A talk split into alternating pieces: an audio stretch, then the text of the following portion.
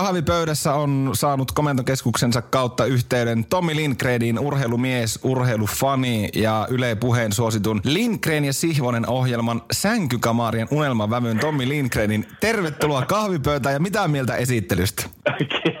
Kiitos, timanttinen. Jos, jos sais pennin jokaisesta kerrasta, kun, kun tota Petteri Sihvonen kutsuu mua sänky, sänkykamerin katseiseksi ja, ja, ja, ja, vielä itse asiassa nimenomaan siitä omasta reaktiostani siihen, koska se johtaa aina aivan tolkuttomaan päänpuisteluun studiossa. päänpuistelu ei kuulu radiossa, koska tota, siinä kohtaa niin kuin sänkykamerin katseisella kyllä silmät pyörähtää päässä ja, ja tota, päänpuistelu on kovaa. Kiitos kutsusta, mahtavaa olla, olla mukana tässä, tässä podcastissa. Mahtava kuulee. Toivottavasti ei pahasti silmät pyörähtänyt, kun sen ehkä vähän vähän yllätyksellisesti tuli nyt tässäkin sitten, mutta en voinut olla käyttämättä tilaisuutta ei, hyväksi. Ei, ei, ei, siis ei, eihän se loukkaus ole. Hyvä.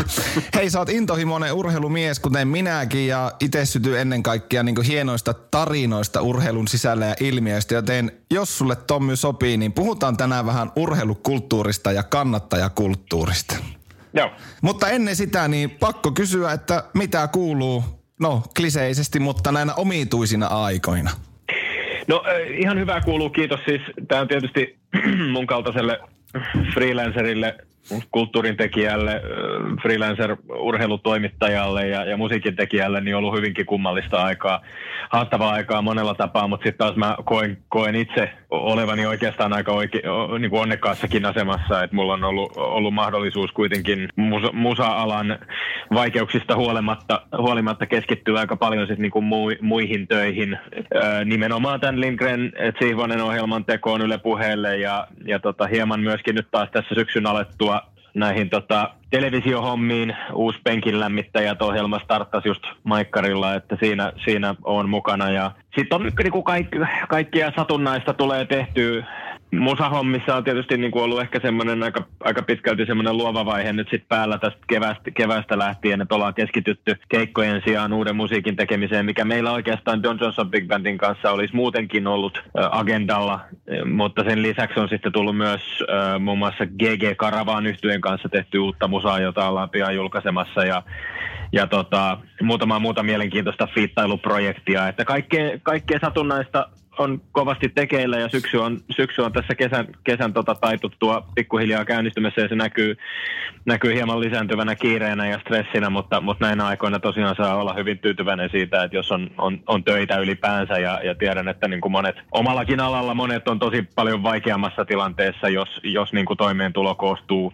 yksinomaan musiikin tekemisestä ja, ja keikkailusta ja sen sellaisista asioista. Ei pelkästään siis tietenkään niin kuin muusikot ja musiikin tekijät, vaan, vaan myös kaikki alalla työskentelevät ihmiset roudareista, teknikoista, keikkamyyjiin, ohjelmatoimistoihin. Et paljon on alalla tällä hetkellä kyllä, kyllä tota vaikeuksia ja, ja toivot, toivoo tietysti vaan, että tämä aika jotenkin tästä pikkuhiljaa alkaisi normalisoitumaan.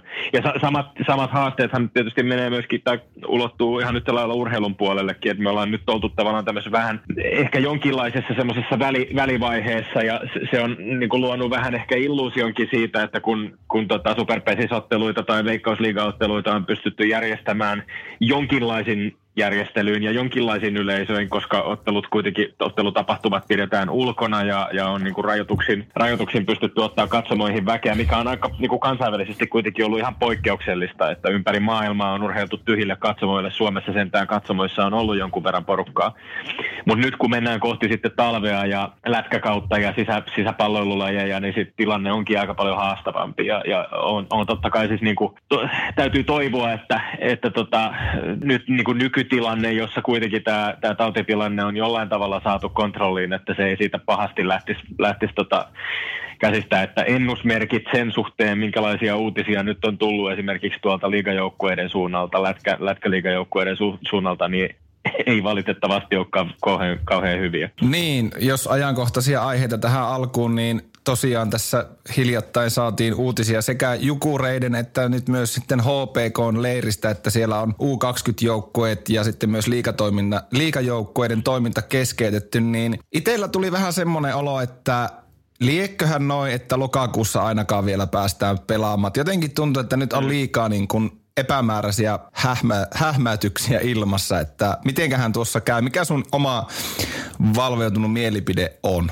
Se on hyvin vaikea sanoa. Siis tietysti niin kuin tällä viikolla starttasi kotipelit Hartwall Areenassa Jokerien KHL, KHL-matsit ja, ja tota, se jotenkin niin kuin tällaisena tosiaan siis kulttuuritekijänä muusikkona, joka, joka on tässä läpi kesän katellut myöskin, kun bändit ja, ja tapahtumat on jollain lailla kitutettu läpi niin, että, että ulkotiloissakaan harvemmin on nähty sanotaan niin kuin 500 ihmistä enempää koolla ja nyt sitten yhtäkkiä ollaan tässä, tässä tota syyskuussa tilanteessa, jossa, jossa tuohon Ilmalan halliin kuitenkin otetaan siis niin kuin jo tuhansia ihmisiä sisään, onko 4000 vai 4500, mikä se kapasiteetti nyt onkaan, mikä on käytössä, niin kyllä sekin niin kuin suoraan sanottuna pikkasen hirvittää, varsinkin kun ajattelee, että sitten niin kuin vieraana on, on KHL-joukkueita, joiden parissa myöskin on ollut näitä tartuntatapauksia paljon, ja Venäjällä tietysti tautitilanne on ollut vielä, vielä paljon huonompi kuin mitä Suomessa. Mutta tota, en osaa kyllä liikan suhteen hirveästi valistuneita arvauksia tehdä. Mä luulen, että, että siis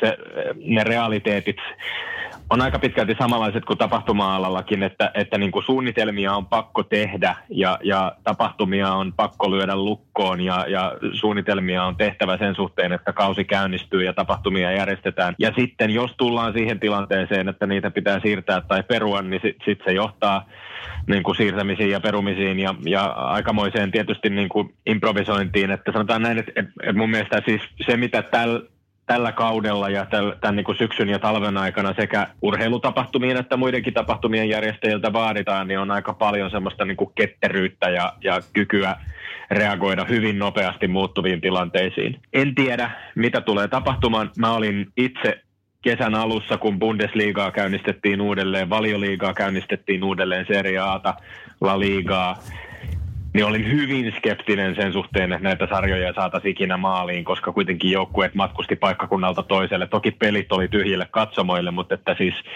olin aika varma siitä, että, että joukkueiden parissa tautitapauksia tulisi olemaan, otteluita jouduttaisiin siirtämään sarjoja ja pystyttäisiin pelaamaan loppuun. Ja toisin kävi siis. Että voi olla, että tämä niin kesä on tavallaan ollut vähän semmoista niin kuin antanut illuusion siitä, että, että kaikki meneekin ihan ok. En, en tiedä, siis nähtäväksi jää. Niin, ja sitten pakko tietysti nostaa tuolta valta äh, Atlantin takaa paikalliset palloilusarjat, muun muassa NHL ja NBA ja muutkin, niin löi, löi pelaajat kuplaa. Miten sä oot itse seurannut nyt esimerkiksi NHLn pudotuspelejä, kun siellä ei tosiaan yleisöä ole ja joukkueet ihan, joku oli tainnut sanoa, että vähän niin kuin nuorten rikkaiden miesten vankila. Se joo, ja siis tulee mieleen vähän ehkä semmoinen tietynlaiset yhtymäkohdat myöskin johonkin tota, Neuvostoliiton maajoukkueeseen aikoinaan, jossa, jossa pelaajat pääsivät ehkä tapaamaan perheitään kolmen viikon ajan vuodessa tai jotain vastaavaa. Että siis, mä ymmärrän, että siis NHL tai NBAn ammattilaiset, nyt käynnistyvän, viikonloppuna käynnistyvän NFLn ammattilaiset tai Major League Baseballin pelaajat ovat äärimmäisen etuoikeutettua porukkaa ja, ja tienaavat hyvin siitä, siitä tota pelaamisestaan. Mutta sitten samaan aikaan me ei kuitenkaan niin kuin kauheasti ehkä keskittyä siihen rahaan, että kyllä se, se huolimatta heidän tienesteistään, niin, niin se on aika raju, raju tilanne laittaa pahimmassa tapauksessa tai parhaimmassa tai pahimmassa tapauksessa, jossa pelit jatkuu pitkälle ja päästään ehkä finaaleihin asti tai tavoittelemaan mestaruuksia niin, niin kuin useaksi, usean kuukauden ajaksi niin kuin eristyksiin perheistään, eristyksiin kavereistaan, asumaan tuollaisiin kuplaolosuhteisiin. Et ei se helppo tilanne näille pelaajille ole, ja mä voin kuvitella, että siellä on niin kuin semmoinen motivoituminen siihen pelaamiseen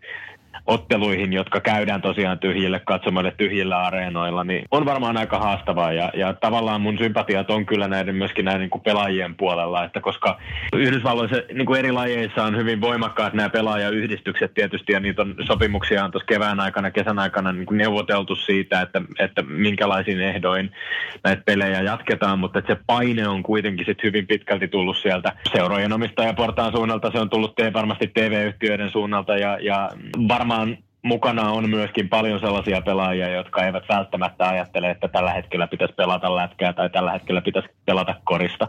NFL-liigassa useita kymmeniä pelaajia, jotka päättivät, että eivät aio ensi kaudella osallistua osittain ehkä omien pelkojensa takia, osittain sen takia, että on jotain tota, riskiryhmiin kuuluvia läheisiä ihmisiä, joita eivät halua niin kuin altistaa, altistaa tuolle tota koronariskille. Ja, ja musta se on tosi ymmärrettävää siis, että, että tämä on niin kuin täydellinen poikkeustila, jossa me eletään ja jollain lailla nämä niin kuin kuplat on vähän semmoinen niin kuin irvokas osoitus siitä, että, että urheilua tehdään ensisijaisesti viihteen ehdoilla. Ja sitten jos mennään taas siihen, että miten urheilua viihteen ehdoilla tehdään, niin, niin tavallaan sellaisena hyvien matsien, jännien matsien, jännien tapahtumien ja, ja hyvin rakennettujen tapahtumien dinkarina, niin on pakko tietysti tavallaan nostaa hattua sille, että miten, miten noista niin kuin tyhjien katsomoiden peleistä on onnistuttu tekemään aika vangitsevia ja hienoja TV-tuotteita. Sekä lätkän että koriksen puolella. Koriksessa on jotenkin aika niin kuin mahtava mun mielestä se, mikä tässä Floridan kuplassa on onnistuttu saamaan aikaa sillä, että fanit ovat niin kuin tavallaan virtuaalisesti tällaisten tota, läppäriruutujensa tai webikameroidensa kautta siellä niin, kuin niin sanotusti paikan päällä ja onnistuttu rakentamaan se, se TV-tuote sellaiseksi, että siinä, siinä tuntuu jollain lailla tunnelmaa olevan. Ihan samalla tavalla kyllä niin kuin lätkän puolellakin, niin kyllä sitä on selvästi, sitä on selvästi mietitty, että TV-yhtiöt on siihen kyllä panostanut, että nämä, nämä tota, ja liigat on siihen panostanut, että nämä tuotteet näyttää ja kuulostaa jännittäviltä urheilutapahtumilta. En tiedä, mikä se todellisuus on sitten siellä paikan päällä pelaajilla, että kokevatko he sen samalla tavalla. Mutta hienoja pelejähän tuossa on ollut siis Helkkari Soikoon paljon niin kuin järisyttäviä yllätyksiä ja, ja tota, ka- kaikenlaisia äh, niin kuin, tuolta jostain pimennosta nousseita uusia sankareita, jolkivirantoja, jotka on niin kuin putkahtanut esiin tässä tämän, tämän tota koronakevään aikana, jotka, jotka kyllä on kaiken tämän kärvistelyn keskellä ainakin, ainakin minua piristänyt ja ilahduttanut kovasti. Hei, jos mennään Tommi urheiluun ja sinuun urheiluihmisenä, niin mistä sulla alun perin alkoi kiinnostus urheilun seuraamiseen? Ja se on aika tyypillinen tarina varmaan, että siis se on tullut isän, isän kautta. Mun isäni oli penkkiurheilija henkeä ja veren, oli jonkun verran harrastellut eri lajeja nuoruudessaan, yleisurheilulajeja ehkä lähinnä. Fajani ei ollut koskaan mikään semmoinen niin suuri palloilija missään lajissa, mutta oli tota, vietti nuoruutensa tai kasvoi lapsuuden, lapsuuden ensin, ensin tuolla Nummelan suunnalla Nummen kylässä ja sitten muutti, muutti teini-ikäisenä Hankoon. Oli meillä semmoinen jonkinlainen niin kuin pienestä pitäen semmoinen yhteys ja, ja ymmärrys siitä, että, että tota, Fajalla oli suuret olympiakirjat hyllyssä ja yhdessä katsottiin kaikkia mäkihypystä yleisurheiluun. Yhdessä käytiin katsomassa Olympiastadionilla vuoden 1983 yleisurheilun MM-kisoja ja mä, näin, mä pääsin näkemään livenä Carl Lewisia ja Calvin Smithia ja tällaisia tota, e, suuria urheilusankareita. Ja sitten se vähän sekoittuu, että mikä osa niistä kisoista tuli telkkarin välityksellä katsottu ja mitkä paikan päällä, mutta nehän oli niinku järisyttävät kisat myöskin suomalaisittain, että siellä oli Arto Bryggaren ja Tiina Lillakin urotekoja ja, ja sitten samaan aikaan näitä tota, punaisissa asuissaan urheilevia, urheilevia atleetteja Jenkeistä. Ja, ja varsinkin Carl Lewis, joka oli mun semmoinen nuoruuden suuri suosikki paljon sellaisia yhteisiä jaettuja kokemuksia tai HJK otteluissa käyminen aikanaan, futis, futismatseissa käyminen 80-luvulla Olympiastadionilla käytiin katsomassa pelejä, silloin klubi pelasi vielä siellä ja, ja tota, ja tämä jakaantui sitten tämä mun helsinki, helsinkiläinen tota, palloiluseurojen fanittaminen, kannattaminen niin, että, että Faija vei katsoa HJK fudismatseja ja IFK on, IFK on tota, lätkämatseja ja, ja, ne oli ne seurat sitten, joihin tuli kiinnittyä. Tietysti kun on, on tällä vuosituhannella ja tällä viime vuosikymmenen aikana päästy tilanteeseen, jossa, jossa tota Helsingissä on ää, myöskin pääsarjatasolla pelaava Helsingin IFK ja tänään sattumoisin nyt kun tätä tehdään just derby, derbypäivänä vielä, stadin derbypäivänä tätä haastattelua, niin se, se, se kysymyskin on noussut tässä moneen kertaan mieleen, että et, et miten ne omat lojaliteetit jakaantuu, mutta ne menee aika pitkälti mulla, samoin kuin esimerkiksi tuon penkin lämmittäjät ohjelman, ohjelman juontaja Ile Uusivuorella samaan tapaan, että kun Skidiana on käynyt katsomassa nimenomaan klubin matseja ja käynyt katsomassa IFK-matseja lätkän puolella ja, ja esimerkiksi niin kuin jalkapallon puolella semmoinen silloin omassa lapsuudessa IFK tarpo jossain, jossain tuolla alasarjoissa, eikä ollut oikein käsitystäkään siitä, että IFKlla oli myös fudisjengi, niin, niin ne on sitten jakaantunut näin, että, että sinistä fudiksessa ja punasta, punasta lätkässä. Mutta sieltä se, sieltä se on lähtenyt tosiaan.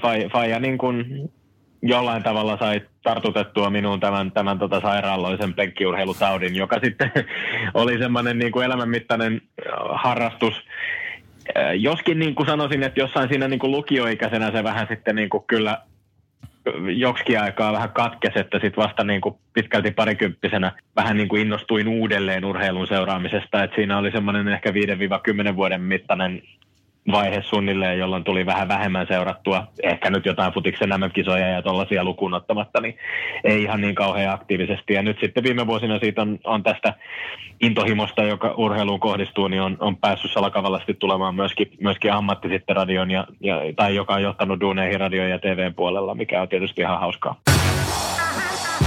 Kahvipöydässä. Taatusti latteampaa kuin koskaan aikaisemmin ennen kuin jatketaan lähetystä Tommi Lindgrenin kanssa, niin kysynpä sinulta hyvää kuuntelija, että minkälaista kahvia teillä työpaikalla juua? Perinteinen tapahan on se, että siellä on ne juhlamokat mokkamasterissa ja ei mitään pois niiltä, mutta olla rehellisiä on ne paha.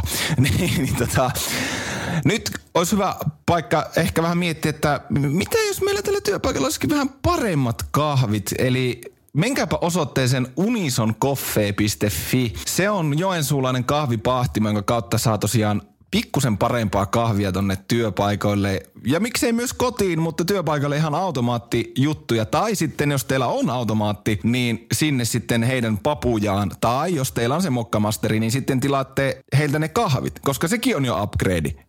Voin itse ihan lämpimästi suositella heidän kahvejaan. Heiltä löytyy tämmöisiä erilaisia kahveja, pilkkopimmeitä, jos tykkää, niin kuin, anteeksi, pilikkopimmeitä, jos tykkää tämmöisestä vähän raffimmasta kahvista. Sitten on lempeitä suun myöntästä tuijuu.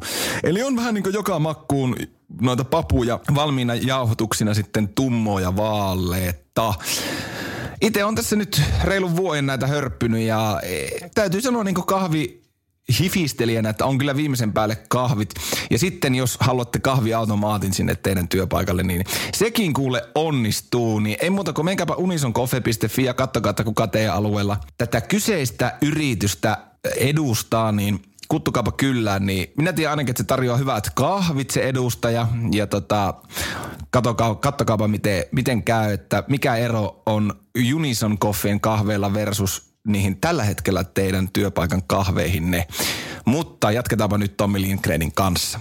Mainitsit nuo 80-luvulla noin Helsingin yleisurheilun MM-kisat. Oliko ne heti sillain urheilutapahtumana tai siellä olleita näitä suorituksia, Brykkari sun muut, jotka aiheutti sitä kuuluisaa kiimaa vai onko joku erityisesti jäänyt niin kuin sieltä niin kuin lapsuudesta tai nuoruudesta semmoisena urheilutapahtumana, mikä on niin kuin ollut veret seisauttavan upea kokemus? No kyllä toi oli, toi oli yksi niitä sellaisia niin kuin livenä todistettuja, lap, pienenä todistettuja nimenomaan semmoisia niin kuin kiihkeitä tapahtumia, jotka, jotka varmasti sitä niin kuin omaa urheiluhulluutta sai alkuun et, et, tai laittoi alulle. Mä, mä ehkä ehkä niin kuin mielikuvat niistä sekoittuu pikkasen semmoisiin niin samoihin aikoihin myöskin pikkupoikana ensimmäisiin konserttikokemuksiin, mitä on 80-luvun puolessa välissä tuolla jossain Helsingin jäähallissa päässyt, päässyt tuota, kuuntelemaan jotain bändejä, ulkomaisia bändejä ekaa kertaa. Ja kun pienenä poikana menee johonkin urheilutapahtumaan isänsä kanssa tai menee jonnekin konserttitapahtumaan vanhempiensa kanssa, niin, niin tota, se on sellainen niin kuin pelon sekasta innostusta sisältävä kokemus mun oman omien muistikuvien ja mielikuvien mukaan, koska siellä kuitenkin niin kuin kulkee aika monta päätä lyhyempänä suuri, suurta osaa siitä ihmismassasta ja niin kuin, s- sitten kun tulee joku ruuhkainen kohta, niin siellä ei näe ympärilleen eikä näe mitään. Ja sitten jossain vaiheessa sit kun niin kuin areena avautuu silmien edessä ja on paljon meteliä ja on, on tota, paljon ääniä ja valoja, niin, niin kyllähän se niin kuin sykähdyttää, mutta se on samaan aikaan myös semmoinen niin jännittävä ja vähän pelottavakin kokemus pienelle, pienelle, pienelle lapselle, että innostuksen puolelle kuitenkin voiton puolelle se sitten jollain tavalla taittu. Mä sanoisin, että ehkä omasta, omasta tota, lapsuudesta sellaisia niin kuin käänteen tekeviä ja sykähdyttävimpiä vuosia ja tapahtumia on ehkä kuitenkin sitten ollut etenkin vuosi 1986 ja jalkapallon MM-kisat Meksikossa, Maradonan kisat, kisat jotka, jotka oli jotenkin semmoiset ensimmäiset futiksen arvokisat, joita tuli, tuli niin kuin seurattua jo kuitenkin siinä vaiheessa. Mä oon ollut täyttänyt siinä kesänä yhdeksän, eli mä oon niin kuin pikkasen enemmän jo tajunnut maailmasta ja, ja ehkä, ehkä jotain vähän jalkapallostakin. Niin sieltä se niin kuin esimerkiksi futikseen kohdistuva ja futiksen MM-kisoihin kohdistuva niin kuin syvä side on, on saanut alkunsa. Ja sitten näistä kisoista lähtien myöskin niin esimerkiksi yksi tämmöisiä niin kuin pitkäaikaisimpia ja elämänmittaisia fanituksen kohteita, eli Italian maajoukkueen kannattaminen, niin on, on lähtöisin näistä kisoista.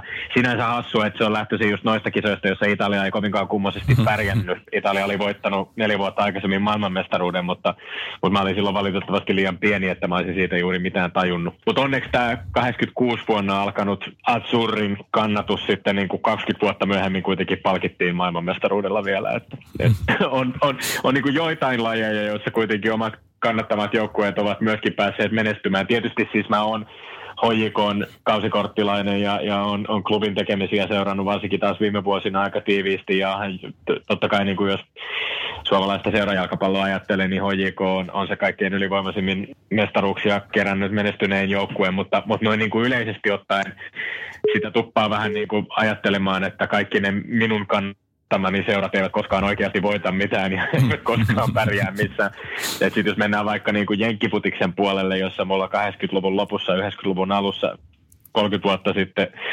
äh, käynnistyi tota, täysin sattumanvaraisesti hienojen tiikerikypärien takia Cincinnati Bengals-nimisen joukkueen kannattaminen, niin se ei esimerkiksi ole vielä 30 vuoteen tuonut oikein, oikein minkäänlaisia ilonaiheita päinvastoin pelkästään oikeastaan niin kuin surua ja kärsimystä ja tuskaa. Tuossa on tullut paljon lajeja, missä sullakin suosikkijoukkoita on, niin onko ne sitten ne futis, lätkä, jenkkifutis, nämä lajit, jotka sulla on niin edelleen ylitse muiden? Palvelulajeista kyllä siis nimenomaan jalkapallo on se, mitä, mitä kaikkein kaikkein aktiivisemmin tulee seurattua. Se on kyllä se, jonka mä ykköseksi oikeastaan asettaisin ja sitten ehkä, ehkä hieman yllättäenkin just se jenkkifudis on sitten melkein, melkein niin kuin siitä seuraava. Tosin niin kuin Jenkkifutis on, on siitä jännä, että se on niin jotenkin lyhyt se kausi ja, ja sesonkin, jolla, jolla esimerkiksi niin kuin NFL, NFL-otteluita pelataan ja, ja tota, tietysti yliopisto, USAn yliopisto Jenkkifudista tulee myöskin seurattua jonkun verran. Mutta kyllä mulle niin kuin ihan yhtä lailla jääkiekko ja koripallokin oikeastaan niin on sellaisia, joita, joita tosi mielelläni seuraan ja kaikissa, kaikissa tietysti näissä lajeissa futislätkä, koris ja oikeastaan sitten niin kuin jopa lentopallokin, niin, niin jos mennään niin kuin tavallaan maajoukkuepeleihin, niin kyllä Suomen maajoukkueen tekemisiä tulee kaikissa näissä aika aktiivisesti seurattua. Mutta tota, jo, jo, joku erityinen juttu tuossa jalkapallossa on, joka on mut saanut niin kuin siihen hurahtamaan, vaikka mä en, en itse ole koskaan siinä mitenkään niin kuin hyvä ollut tai pärjännyt niin kuin pelaajana. Mä muutaman vuoden junnuputaajana kokeilin taitojani ja huomasin aika nopeasti niiden olevan täysin olemattomat. Et, et tota, mä olin, mä olin niinku niitä pelaajia, jotka yritti lähinnä kadota siellä futiskentällä ja jotenkin toivoi, toivoin siellä haahuillessani, että kukaan ei syöttäisi mulle, ettei mä, ettei mä pääsisi tota sössimään kaikkia. Ja, ja tota, pelkäsin virheiden tekemistä ja en ollut selkeästi niin kuin mitenkään kauhean mun, mun tota, pallokosketus tai, tai, tai myöskään mun semmoinen tota, kentällä se näkemys tai visio siitä, että mitä siellä pitäisi tehdä, niin ei ollut kovinkaan kummosta. Toisaalta myöskin mä voin tässä ehkä verrata siihen, että ehkä juniorivalmennus ei myöskään 80-luvulla Suomessa ollut vielä, vielä niin, tota, niin hyvää, että musta olisi myöskään parasta saatu esiin. Et sitten muutaman vuoden yrittämisen jälkeen mä katsoin parhaaksi astua sivuun ja keskittyä futiksen diggailuun ihan, ihan vaan puhtaasti niin kuin lajin, lajin tota, fanina ja, ja katsojana ja TV-katsojana. Hei, minkälaiset urheiluhetket sua niin kuin fanina, urheilufaniina eritoten sykähdyttää? No, mulla tulee mieleen siis, mulla tulee kaksi ensimmäiset kaksi muistikuvaa, tartutaan niihin kiinni, jotka tässä nyt tulee, kun ton, ton kysyit, niin, niin ensimmäinen tulee, tulee tota vuodelta 1988 ja, ja tota Soulin olympialaisista. Ja mulla oli siis, kuten sanoin aikaisemmin, niin mä olin, mä olin tota suuri Carl Lewis-fani. Ja, ja tietysti 87 Rooman MM-kisoissa saanut pettyä, kun Ben Johnson Muahan siis John Johnson Big Bandin edustajana pitäisi tietysti olla varmaan fanittanut nimenomaan tätä Johnsonia, mutta se Johnson-fanitus ei ollut silloin vielä startannut. Ja, ja tota ben Johnson oli, oli kukistanut Carl Lewisin ja sitten jotenkin oli semmoinen niin tunne, että niin tulee käymään myös Soulin sadalla metrillä ja pelko siitä, mutta mä jotenkin elättelin toivoa siitä, että ehkä, ehkä Carl Lewis kuitenkin hoitaisi homman. Hoiti, mutta vasta sitten tota, testitulosten jälkeen.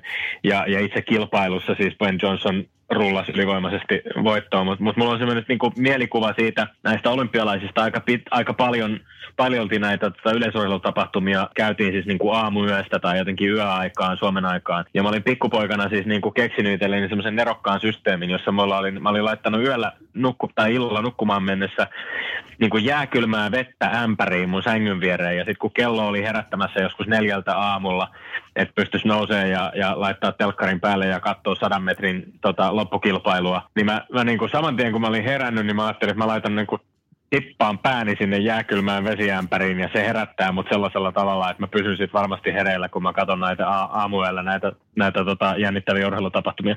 Ja pysyinkin hereillä, eli siis tota, toimi, vaikka vesi ei toki ollut niin kuin nukutun yön jälkeen enää kovin jääkylmää, mutta, mutta tämä metodi oli kuitenkin ihan, ihan siis niin kuin onnistunut. Sata metriä, ehkä, ehkä tällaiset, niin kuin, kun on viime vuosinakin sitten katsonut aika, aika tiuhaa vaikka jotain kesäolympialaisia yleisurheilun arvokisoja, niin, niin kyllähän, niin kuin, kyllähän esimerkiksi niin kuin 100 metrin sprintti, 100 metrin loppukilpailu on aina semmoinen jo, jonkinlainen, niin kuin, on se, oli se sitten näin niin kuin Usain Boltin lukuisat arvokisavoitot tai, tai viime, vuosien, viime vuosien skabat, niin siinä sen sileällä on kyllä niin kuin joku ihan mieletön, järjetön erityislataus, varsinkin tietysti kesäolympialaisissa ja MM-kisoissa, mutta etenkin, etenkin olympialaisten 100 metrin finaalissa. Et mua vähän harmittaa, että mä en ole sitä oikeastaan niin kuin koskaan päässyt, päässyt tälle aikuisiellä kokemaan missään yleisurheilustadionilla tuommoista niin isommassa tapahtumassa, ja koska se, se niin kuin TV-ruudun välitykselläkin se kuulostaa aina siltä, että, että kymmenet tuhannet ihmiset jollain stadionilla hiljenee niin kuin täydellisesti, ja sitten se aseen, starttiaseen laukaisu, nämä järjettömät atleetit, jotka niin kuin singahtaa matkaan ja, ja, ja jotenkin tota, syöksyy sellaiseen yliluonnollisen näköiseen suoritukseen. Ja ja sitten saman aikaan, kun niin startti tapahtuu, niin aina se niin kuin hiljaisuus murtuu ja sieltä tulee se niin kuin järjetön kauhea pauhu. Ja sitten miten paljon voi niin kuin sen vajaan 10 sekunnin aikana jossain sataisen finaalilla, finaalin aikanakin tapahtua, niin se on aina jotenkin saanut aikaan semmoisia tietynlaisia väristyksiä, että miten joku kilpailu, joka 70 metrin kohdalla näyttää olevan ratkennut, niin sitten kuitenkin viimeisen 30 aikana joku hyytyy, joku vielä kurottaa rinnalle ja ohi. Et, et tota, ratajuoksu ja ihan yhtä lailla mä kyllä voisin sanoa, että siis niin kuin, kyllä jos jotain semmoista niin kuin viime vuosikymmenten ajalta yhtä yksittäistä yleisurheilutapahtumaa, esimerkiksi se yhtä yksittäistä yleisurheiluskabaa ja suoritusta pitäisi mennä katsomaan tuonne YouTubeen, niin kyllä mä melkein sen Keskisalon Keskisalon Jukan järjettömän Antero Mertarannan pelostaman kultamitalijuoksun niin kuin kävisin katsomassa. Siinä on niin kuin jotain sellaista uskomatonta urheilun magiaa myöskin. Taas niin kuin palloilun puolelta miettiä, että mikä on, mikä on se semmoinen niin kuin kaikkein sykähdyttävin hetki, niin kyllähän ne on aina semmoiset niin kuin mahdollisimman epätodennäköiset tapahtumat. Ne on ne järjettömät nousut jossain, tota, niin kuin mitä tälläkin kaudella esimerkiksi, äh, nyt, nyt sun pitää ehkä jeesata mua, mutta tuolla NHLn kuplan puolella, oliko se Toronto, joka nousi 3-0, olisi se 3-0 tappiolla, playoff-ottelussa ja, ja onnistuvat nousemaan siis kolmeen kolmeen mm. kun viimeisen, ihan viimeisen muutaman minuutin aikana ja sitten voittivat jatkoajalla. Et tämän tyyppiset niin kuin siis ottelut ja, ja nousut, jossa, jossa niin kuin kaikki toivo on mennyttä niin sanotusti ja sitten kuitenkin jostain, jos, jonkun niin kuin ihmeen kautta ja, ja muutaman onnekkaan sattuman ja pompun avittamana joku joukkue onnistuu vielä nousemaan, e, niin, niin ne on kyllä niitä niin kuin kaikkein häkkähdyttävimpiä hetkiä. Yksi semmoinen ikimuistoinen on, on HJK Eurooppa-liigakaudelta, eli vuonna 2014, kun HJK pelasi Eurooppa-liigan lohkovaiheessa ja, ja silloin oli tämmöinen tota, kotiottelu FC Kööpenhaminaa vastaan, jossa, jossa tota, klubi oli johtanut muistaakseni 1-0 ja, ja Kööpenhamina oli aivan ottelun lopussa tasottanut pelin yhteen yhteen ja oli vähän semmoinen niin kuin latistunut fiilis, että voi helkkari, että näinkö tässä käy. Ja vielä itse asiassa kaiken lisäksi sitten sen perään niin kuin näytti siltä, että nyt Köpis painaa, Kööpenhamina painaa niin paljon päälle, että ne varmaan vielä voittaakin tämän ottelun. Ja sitten Makumba Kanji, joka tälläkin hetkellä pelaa Veikkausliigaa Hongan riveissä, niin, niin tota, Nikolai Alhon syötöstä onnistui jotenkin viime hetkellä sitten vielä niin kuin tekemään upean maalin ja just sinne klubi päätyyn kannattaja päätyyn, jossa itsekin olin paikalla. Ja tämmöisenä hyytävänä marraskuisena iltana myöhään illalla, koska matsi oli siis startannut joskus 21.45 ja siellä niin kuin joskus 11 puoli 12 aikaan, kun sitten pääsee hyppimään hulluna riemusta, kun HJK vielä viime hetkillä kääntää tämän ottelun voitoksi, niin kyllä ne on semmoiset, niin kuin, siinä purkautuu jotain sellaista täysin niin kuin eläimellistä ja lapsenomaista riemua, joka, joka niin kuin, näinä päivinä mä koen, että siis niin kuin kannattajana ja fanina, niin ne, ne tota, ne tunteen purkaukset on aika lyhyitä, ne ei niin kuin kestä mitenkään kauhean pitkään ja sitten aika nopeasti tulee semmoinen jonkinlainen seestyminen ja rauhoittuminen ja palattua taas siihen niin kuin arkielämään ja tajuaa, että okei, että tämä ottelu tuotti mulle iloa ja on mahtavaa, että se päättyi voittoon, mutta nyt taas sitten elämä jatkuu ja mun elämä ei oikeastaan ole tästä mitenkään kovin, kovinkaan kummoisesti muuttunut. Ja ihan samalla tavalla sitten taas ne pettymyksetkään ei myöskään ole semmoisia niin kuin enää ihan niin pitkään kirpasevia kuin mitä ne ehkä joskus nuorempana on ollut. Niin, mikä, mikä siinä sun mielestä on? Sä itsekin käyt niin kuin klubin pelejä kattoon ja pääset hetkeksi siitä arjesta irti siihen tapahtumaan, niin mikähän siinä on, että ihmiset tosiaan pakenee sitä arkeaan kannattamaan sitä vaikka nyt paikallista jääkiekko- tai jalkapalloseuraa sinne katsomaan?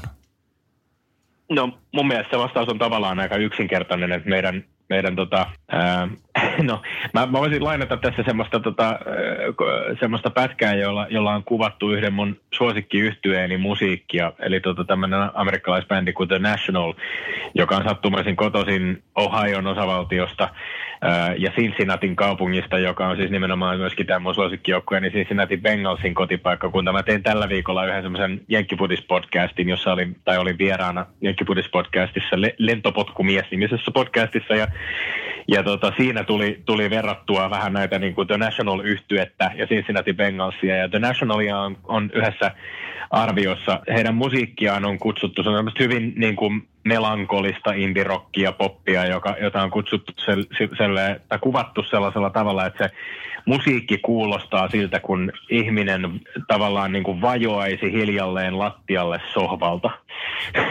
Eli Eli niin kuin liukuu hitaasti alas sohvalta. Ja, ja tämä on mun mielestä järjettömän kaunis ja osuva kuvaus tavallaan meidän tästä elämästä, jota me elämme. Että siis elämä on suurimmalle osalle meistä, elämä ei, ei sisällytä, tai elämään ei sisälly mitään semmoisia niin kuin järjettömiä vuorenhuippuja tai, tai järjettömän syviä notkoja myöskään. Että et tämä on tämmöistä vähän niin kuin tasasta pikkuhiljaa alaspäin kaartuvaa kaarta. Ja sitten joskus se päättyy. ja ja tota, mitä enemmän tätä elämää on tässä nyt 43 vuoden ajan tullut, tullut vähän havainnoitua ja, ja maisteltua, niin, niin on tavallaan oppinut näkemään sen sekä niin kuin hyvässä että pahassa, että tämä, tämä meidän elämä on semmoista aika tasaista. Siis silloin kun se on tasaista, niin se on oikeastaan myöskin ihan kiva, että silloin ei, ei tarvitse niin kuin pelätä hysteerisesti. Ja me ollaan tietysti niin kuin täällä vauraassa länsimaassa asuessamme ylipäänsä sellaisella niin kuin globaali, globaalissa mittakaavassa äärimmäisen onnekkaita, että me voidaan elää tällaista tasaista, turvallista, rauhallista elämää. Suurin osa meistä ainakin voi. Ja, ja, ja, tota, ja se etuoikeus on hyvä tunnistaa.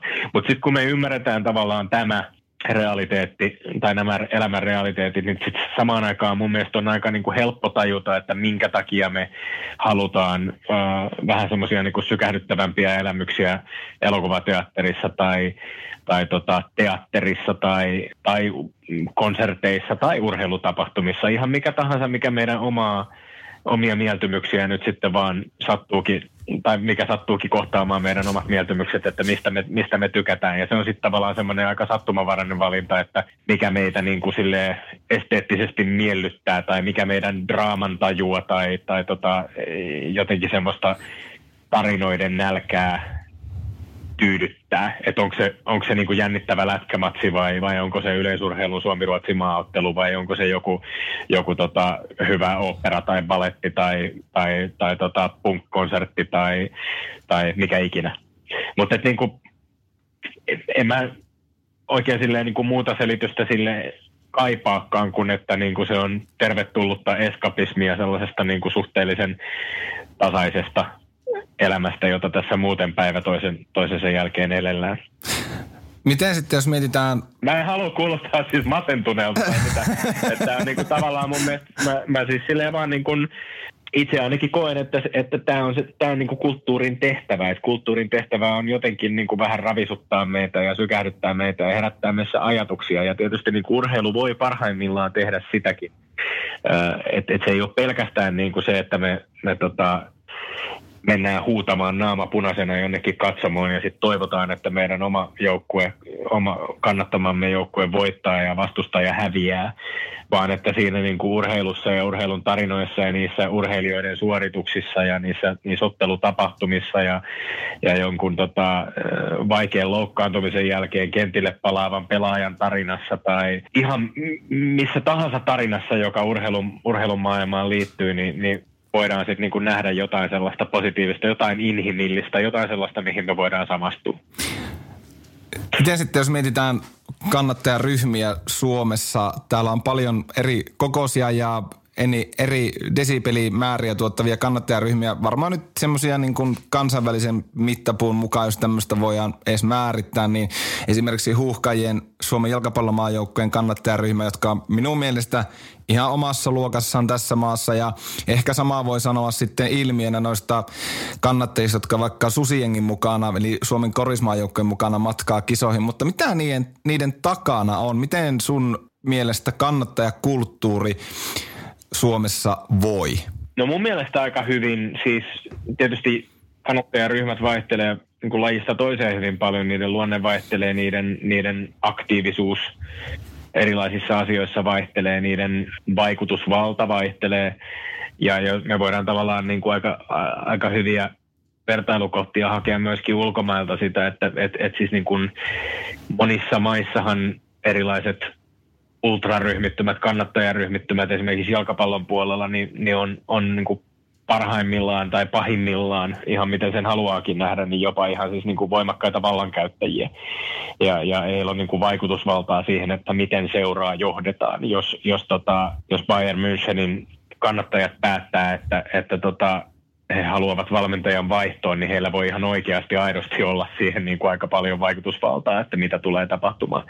Ää, ja sitten tietysti niin kuin se, että millä tavalla urheiluseuroja, millainen omistusrakenne urheiluseuroissa ylipäänsä on, millainen vuoropuhelu vaikkapa kannattajaryhmien ja seurojen välillä on, niin sekin tietysti vaikuttaa paljon. Et mä oon esimerkiksi ilahtunut ollut siitä, että kun vaikka nyt mainitsin tuossa Stadin derbyn aikaisemmin, joka tänään pelataan Helsingissä, niin, niin tota, kun siellä on ollut eriläis, erinäisiä tota, no, sanotaan nyt hässäköitä tässä vuosien varrella mm. ja, ja tota, tapahtumia, joihin on sitten niinku viranomaisetkin, viranomaisetkin joutunut puuttumaan, niin, niin ehkä se kaikkein järkevin tapa, jolla, jolla näitä voidaan myöskin niinku osittain ennaltaehkäistä, on se, että niinku vuoropuhelu sekä viranomaisten että sitten seurojen, HJK, IFK ja, ja heidän kannattajaryhmiensä välillä olisi mahdollisimman avointa. Et kyllä mua niin kuin, tai niin kuin rauhaa rakastavana aseista kieltäytyjä hippinä niin hieman, hieman korpeaa aina, kun me jostain tota kannattajajoukkojen välisestä pienistäkin väkival, väkivaltatapauksista missään luen. Että, et on totta, että niitä, niitä niin kuin näitä kärhä, kärhämiä tai, tai tota, tappeluita, niin niitä media tykkää myöskin ihan hirveästi paisutella ja paheksua ja, ja, ja se on mun mielestä vähän tar, tarpeetonta ja turhaa, mutta sitten samaan aikaan on myöskin väistämättä tulee välillä itse urheilukatsomossa kokeneeksi olonsa, olonsa jotenkin vähän vieraaksi se, niillä hetkillä, kun, kun tota, no sanotaan nyt vaikka klubipäädystä, HJK kannattajapäädystä, niin kun käytetään aikaa siihen, että, että, tota, että huudetaan esimerkiksi FC Lahti, haistakaa vittu, niin kuin moneen kertaan, jopa otteluissa, jossa FC Lahti ei edes pelaa.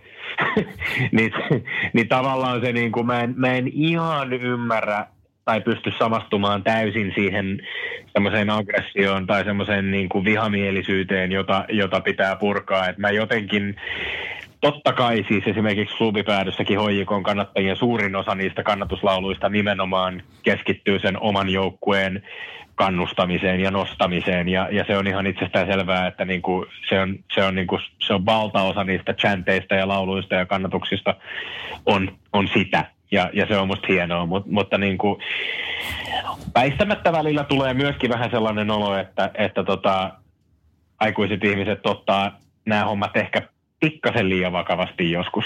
Ja, ja tota, siinä, on, siinä on vaihtelua lajikohtaisesti, että kyllä mulla esimerkiksi sitten, kun kisahallilla on käynyt katsomassa vaikka Helsinki Seagalsin liigaotteluita, korisliigaotteluita viime vuosien aikana Tampereen pyrintyä vastaan tai Joensuun katajaa vastaan tai KTP tai Kotkan KTP baskettiin vastaan, niin, niin, niin kyllä niissä, niin kuin, niissä tapahtumissa usein sitten on enemmänkin tullut sellainen tunne, että, että siellä saattaa niin kuin kannattajaryhmät paukuttaa rumpua ja huutaa ja kannustaa omiaan ja olla ihan todella, todella hyvää pataa myöskin niiden vastustajan kannattajien kanssa. Että siellä ei ole niin kuin, ne, se lajikulttuuri lajista toiseen vaihtelee aika paljon. Se on ihan... Kannattajakulttuuri. kannattajakulttuurit. Se on ihan totta ja on itsekin sitä mieltä vaikka tämmöisistä niin kuin aggressioista vastustajajoukkuetta tai vastustajajoukkojen kannattajia kohtaan, että ei, ei ole kyllä mitään järkeä, mutta sitten jotenkin tavallaan myös näen sinne intohimoon taakse, mikä siellä sitten nostaa nämä primitiivisemmät puolet meistä esiin. Mitä sä sanot joo, tähän? Joo. No mä sanon, että kyllä siis, ja sille on varmasti niin kuin tilausta. Siis totta kai onhan se niin kuin parempi ehdottomasti, että ihminen futiskatsomossa pääsee purkamaan aggressioita ja huutamaan tuomarille tai huutamaan vastustajajoukkueelle tai vastustajajoukkueen kannattajille tiettyyn rajaan asti, tiettyyn pisteeseen asti, kuin että tätä samaa aggressiota pitäisi päästä purkamaan sitten vaikka, vaikka tota, vetämällä jotain nakkikioskilla turpaan. Eikä se välttämättä sitten taas toisaalta se aggressio ei, näitäkään ei välttämättä pitäisi lähteä rinnastamaan, koska koska hyvinkin rauhaa rakastavat ihmiset, jotka ei välttämättä syyllistyisi ikinä mihinkään väkivallan tekoon toisia ihmisiä kohtaan, saattavat kyllä huutaa naamapunaisena täysin tota, kiivastuksissaan futiskatsomossa tai lätkäkatsomossa. Ja, ja, ja se on, sehän on sallittua, siis se on, se on tiettyyn piste, niin kuin sanoin, tiettyyn pisteeseen asti on tiettyjä rajoja, sit, joita ei saa ylittää, eikä tänä päivänä esimerkiksi voi ylittää, mikä on mun mielestä mahtavaa, että esimerkiksi niin kuin rasistisiin huuteluihin tai tällaisiin on, on puututtu voimakkaasti.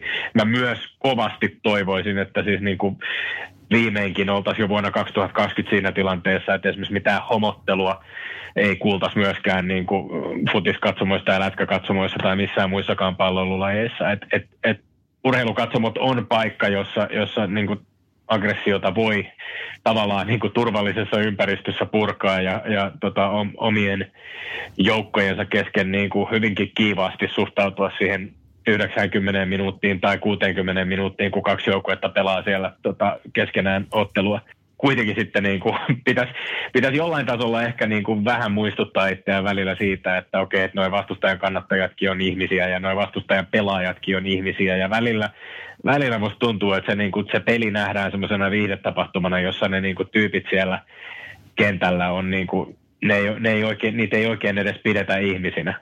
Et jos se, jos se, jos se tota vastapuolen pelaaja kantaa yllään jotain sellaista pelipaitaa, joka ei itseään miellytä ja jota, jota itse inhoaa, niin sitten yhtäkkiä niin semmoiseen jopa ihan niin kuin totaalisen epäinhimillistävään huuteluun on ihan ok ryhtyä. Ja, ja mulla niin kuin se, se pikkasen niin kuin tekee, tekee kyllä tiukkaa. Ja, ja tässä on tietysti niin kuin kansainvälisestikin, tässä on, tässä on niin kuin ollut paljon, paljon, tätä on paljon spekuloitu ja pohdittu. Kuuntelin yhtä podcastia esimerkiksi niin kuin viime kauden aikana, valio, viime valioliikakauden aikana siitä, kuinka, kuinka jotain alkukaudesta jotain tota, Arsenalin pelaajia esimerkiksi oli niin kuin, omat, omat kannattajat niin kuin sättinyt sellaisella tavalla, että sieltä niin kuin pelaajat päätyivät suunnilleen niin kuin heristämään nyrkkiä ja nostamaan keski, keskisormea sinne niin kuin kannattajien suuntaan. Että, että ehkä, se, ehkä se etuoikeus siinä, että me mennään urheilukatsomoon ja me ostetaan ostetaan sen lippu ja me päästään todistamaan tätä tapahtumaa, niin se, se ei kuitenkaan niin kuin anna meille oikeutta ihan mihin tahansa. Että, että, tota, että me voitaisiin niin kuin enemmänkin keskittyä siihen, mikä tekee siitä ottelutapahtumasta nautinnollisen ja, ja iloita niistä, niistä tota jännittävistä matseista ja, ja hienoista suorituksista, mitä, mitä nämä pelaajat meille tarjoaa. Sä tuossa vähän aiemmin mainitsit tuosta kannattaja ryhmien vaikutusvallasta ja pakko tarttua tuohon vielä sen verran, että täällä Suomessakin isot kannattajaryhmät pyrkii ainakin ottamaan kantaa seuran toimintaa ja tekee erilaisia protesteja. Esimerkkinä nyt vaikka viimeisimpänä Helsingin jokereiden kannattajaryhmä Eteläpääty ryn kannanotto tästä jokerien matkasta Minskin, että jos sinne lähette, niin me ei tulla kotipeleihin. Niin mitä sä ajattelit tästä niin kuin vaikutusyrityksestä? Mä pidin sitä äärimmäisen tervetulleena. Siis mun mielestä, mun mielestä oli hienoa, että, että tota jokerien kannattajat uskalsivat tällaisessa tilanteessa niin kuin myöskin tavallaan tehdä sen semmoisen niin kuin pienen mutta merkittävän eleen ja, ja uhrauksen, että et protestin sille, että tota, jos, jos joukkue lähtee, lähtee tota pelaamaan, niin, niin kannattajia ei tulla kotiotteluissa näkemään. Eli yrittivät tavallaan käyttää sitä, sitä vaikutusvaltaa, mikä, mikä heillä on.